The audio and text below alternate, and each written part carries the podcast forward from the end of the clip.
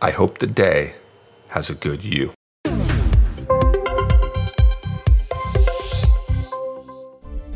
I don't tell my kids to have a good day.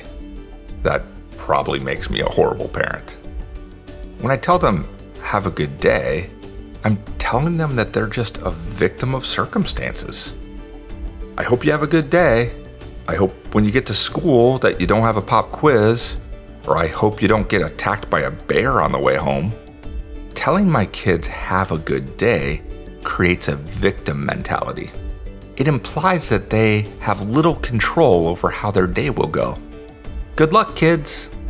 Instead, I tell my kids, I hope the day has a good you.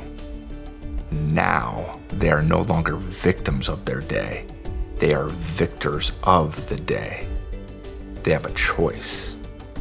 You can't control what kind of day will be given to you, but you certainly can control the kind of you that you give the day. And that, my friend, may make all the difference you need. Today, no matter what punches the world throws at you, give that world a big hug and then tell that world, I hope the day has a good you.